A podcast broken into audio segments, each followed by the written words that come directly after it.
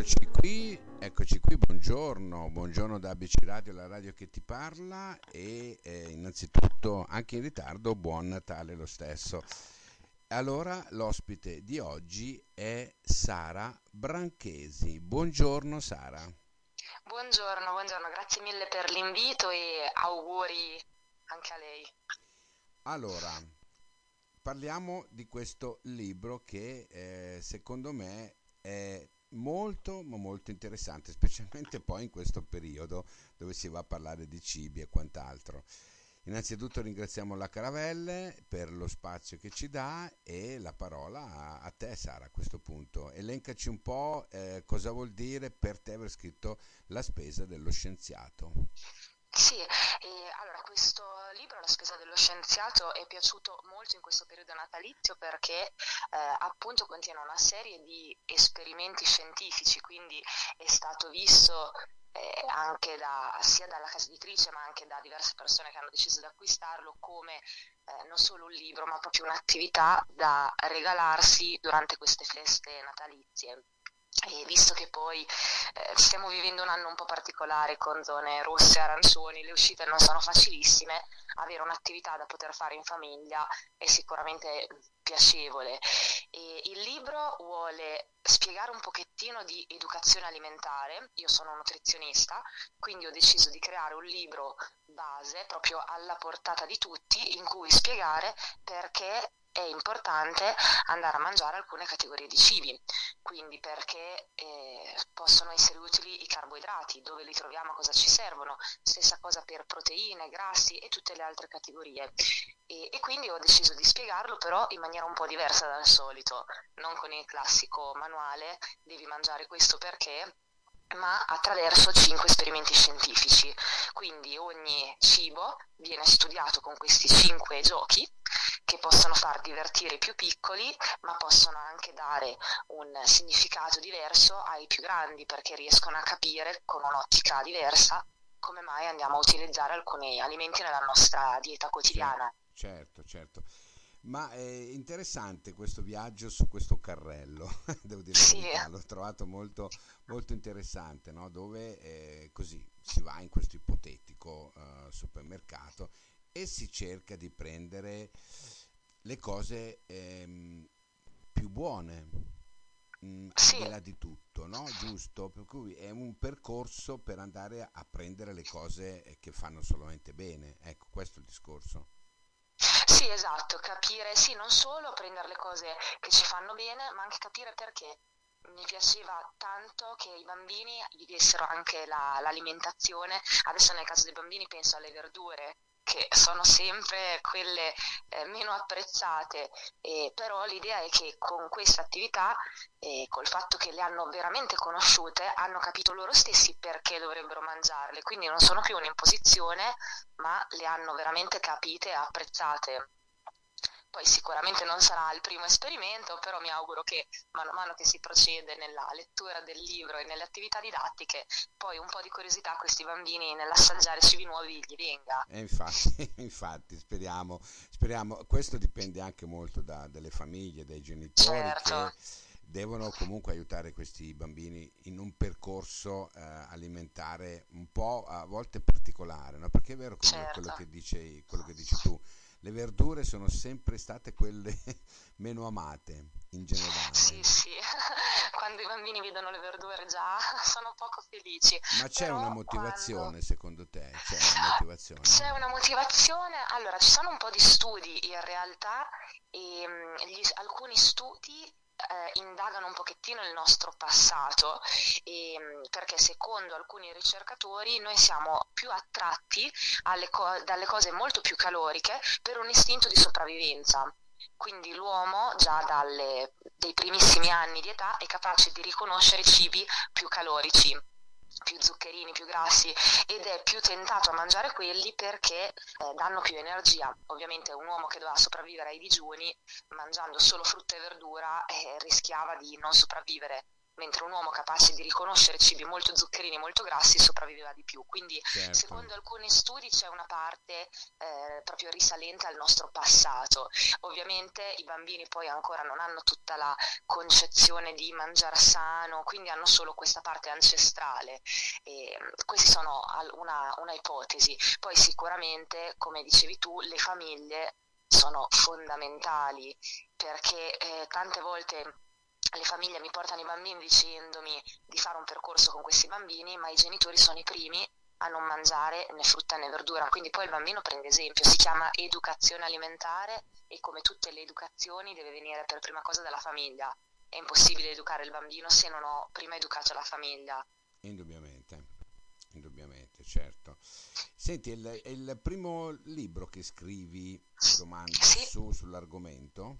Sì, sì, questo è il primissimo libro, per questo ho deciso di partire proprio con l'idea come se fosse un livello zero, perché lo volevo proprio alla portata di tutti e stiamo valutando già di fare un secondo libro e ancora non, non dico ovviamente titolo, parlerà comunque sempre di alimentazione, ma l'idea era di farlo per i più grandi. Ok, senti, ma mm, come, come mm, è stato l'impatto con la caravella?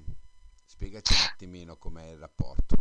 Eh, in realtà mm, mi sono trovata benissimo. Il libro l'ho scritto diverso tempo fa mm, perché come nutrizionista hanno iniziato a chiamarmi nelle scuole per fare delle attività didattiche, quindi ho iniziato a lavorare nelle scuole di diverso ordine e grado e facevo questi piccoli laboratori, queste attività sia con i bambini piccolissimi dell'infanzia dove magari eh, riconoscevamo la frutta dal tatto, dall'odore e via io ho fatto dei laboratori anche per adulti, anche all'università, anche alla scuola alberghiero, quindi ovviamente con tematici e esperimenti diversi.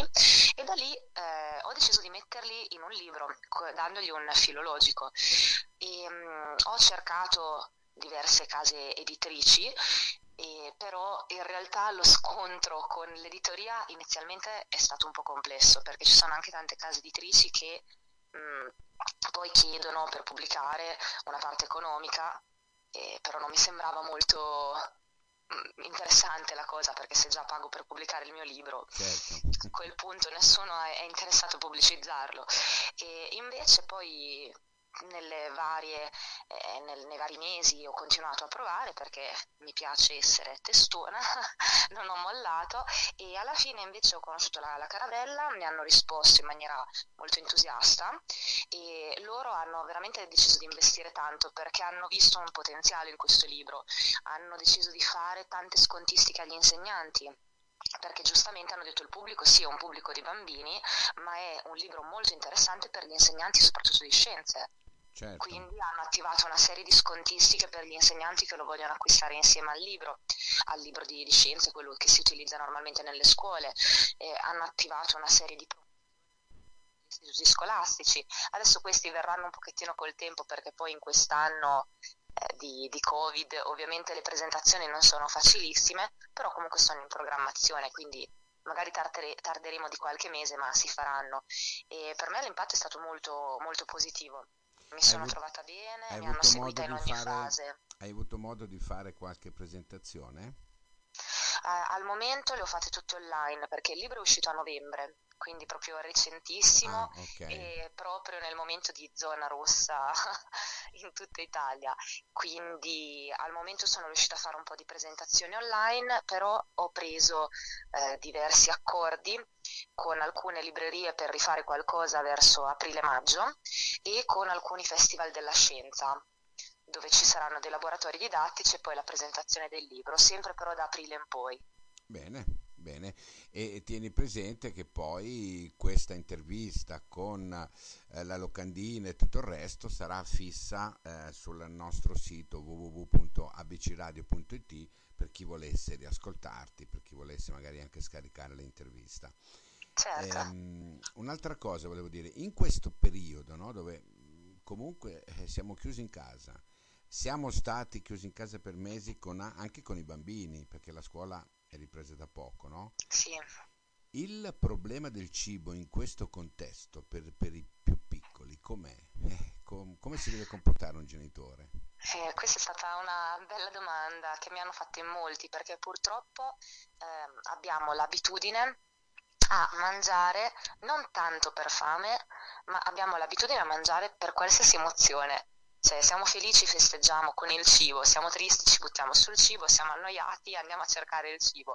Quindi stare 24 ore su 24 in casa con il cibo a portata di mano è stato sicuramente un po' complesso. Chi ha i bambini in realtà, perlomeno con le persone con cui ho potuto parlare nel mio ambulatorio ho visto che sono stati un po' avvantaggiati perché eh, con i bambini hanno avuto la possibilità di essere impegnati.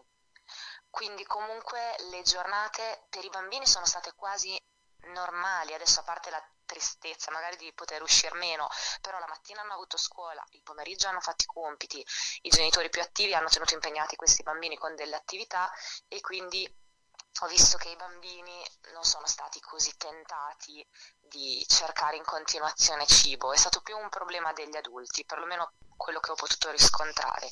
Però sicuramente quello che ho consigliato a tutti è quello di cercare di creare una nuova, organizz- una nuova organizzazione della giornata e cercare di impegnarsi, perché è normale che avere un pomeriggio nel divano poi ti manda un po' in tentazione.